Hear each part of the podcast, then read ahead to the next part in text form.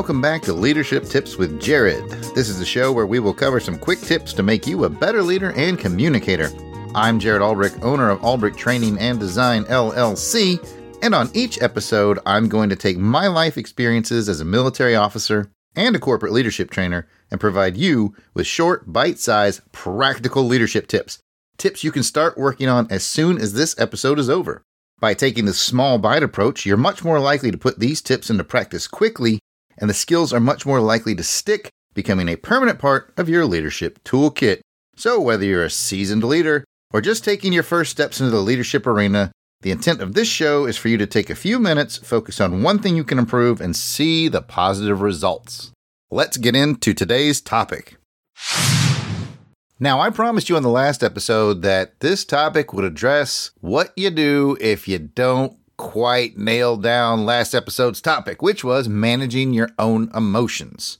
So, on this episode, we're going to talk about what you do when you stumble and you fall a little bit and you don't successfully manage your emotions. So, basically, what we're talking about here is you as a leader have blown up, shouted, yelled, belittled somebody in the group taken a bad emotional turn. You didn't manage your emotions well. You didn't respond. You reacted. We talked about that on the last episode.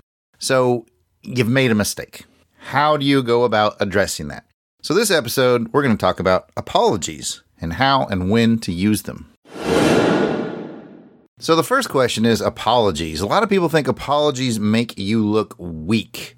Do you think that's the case? Do apologies make you look weak? Well, in some instances, they can, surprisingly, but most of the time, a good, heartfelt apology, a sincere apology, can go a long way. So, strong versus weak.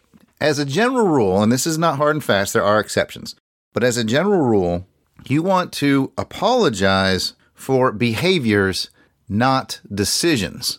I think a lot of times people say apologies make you look weak if that individual is apologizing for a decision. You don't want to sit there and apologize for every bad decision you've ever made as a leader because leaders lead. They make decisions, and occasionally you're going to make a bad one. You can express regret and say, Oh, I wish I'd done that, or uh, that was a bad decision, but you don't have to sit there and apologize for a bad decision. You are the leader, you are there to make decisions.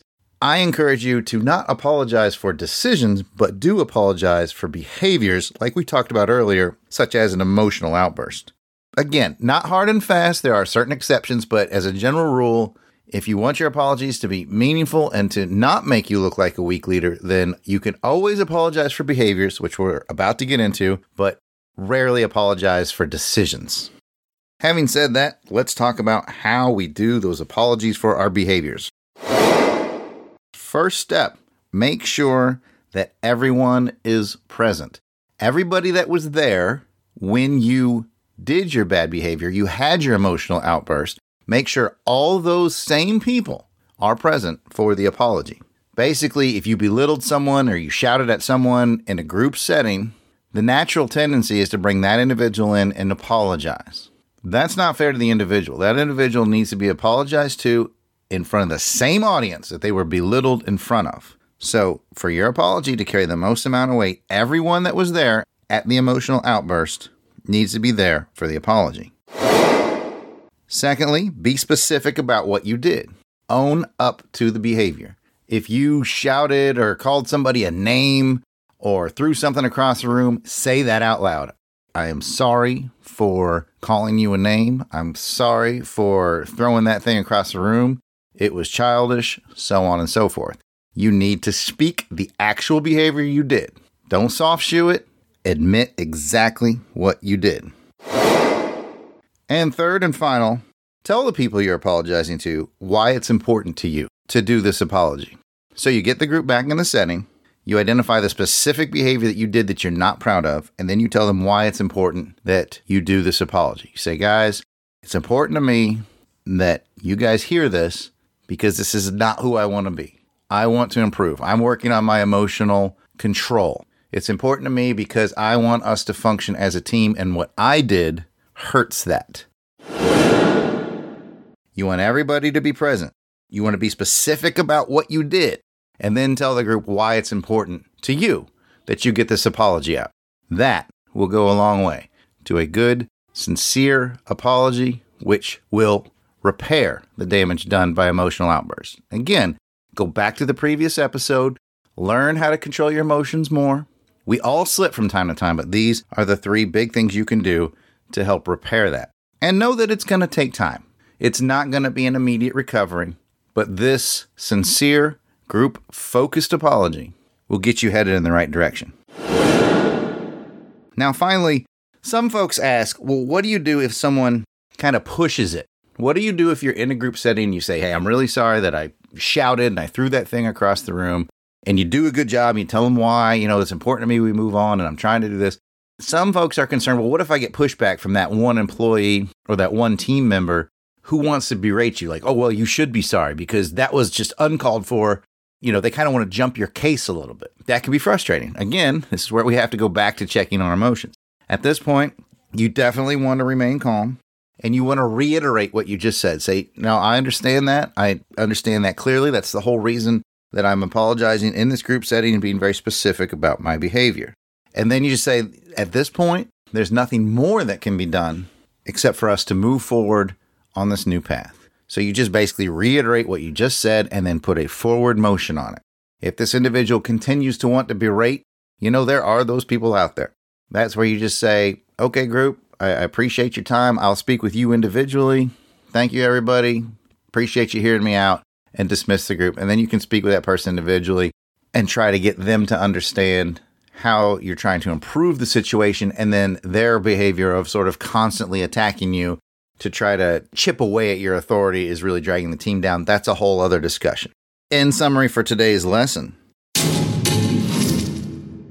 remember it's best to make apologies for behaviors, not necessarily decisions that you've made, because that's what you're there to do as a leader is make decisions. And if you apologize for every bad one, that can tend to make you look weak. Again, you can show regret or say, you know, I would have done that differently, but you don't need to do a big production apology for decisions, more so for behaviors. And when you do that, remember the big three. Make sure everybody that was present at the incident is present for the apology, be specific about what you did, and tell the group why it's important to you that they hear that and you move on. And finally, if you do have someone that challenges you, just reiterate the positive moving forward message that you already have. Hopefully that will calm them down. If it doesn't, then you'll need to speak to that person individually and we'll have future lessons on coaching difficult people. And that's a wrap for today's topic. I challenge you to focus on today's lesson of sincere apologies. Don't try to change everything you do at once. Just take today's lesson or even just part of today's lesson and put it into practice. You might be amazed at how a tiny change in your tactics can yield amazing results. And by the time the next episode comes out, today's lesson will be a permanent part of your leadership skill set. Thanks for listening. Again, I'm Jared Albrick from Albrick Training and Design LLC. If you'd like to contact me with a question, a comment, or request a topic for a future show, you can find the show in lots of places.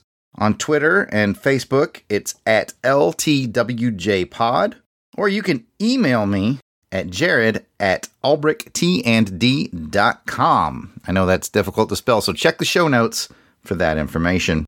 And finally, an interesting tidbit about the show it seems to be growing and having a large audience over in India.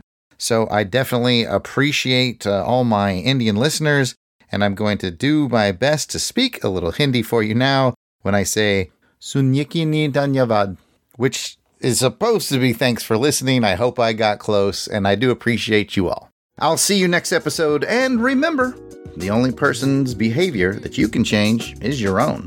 Make that commitment, and you'll be amazed at how it changes others around you. See you next episode.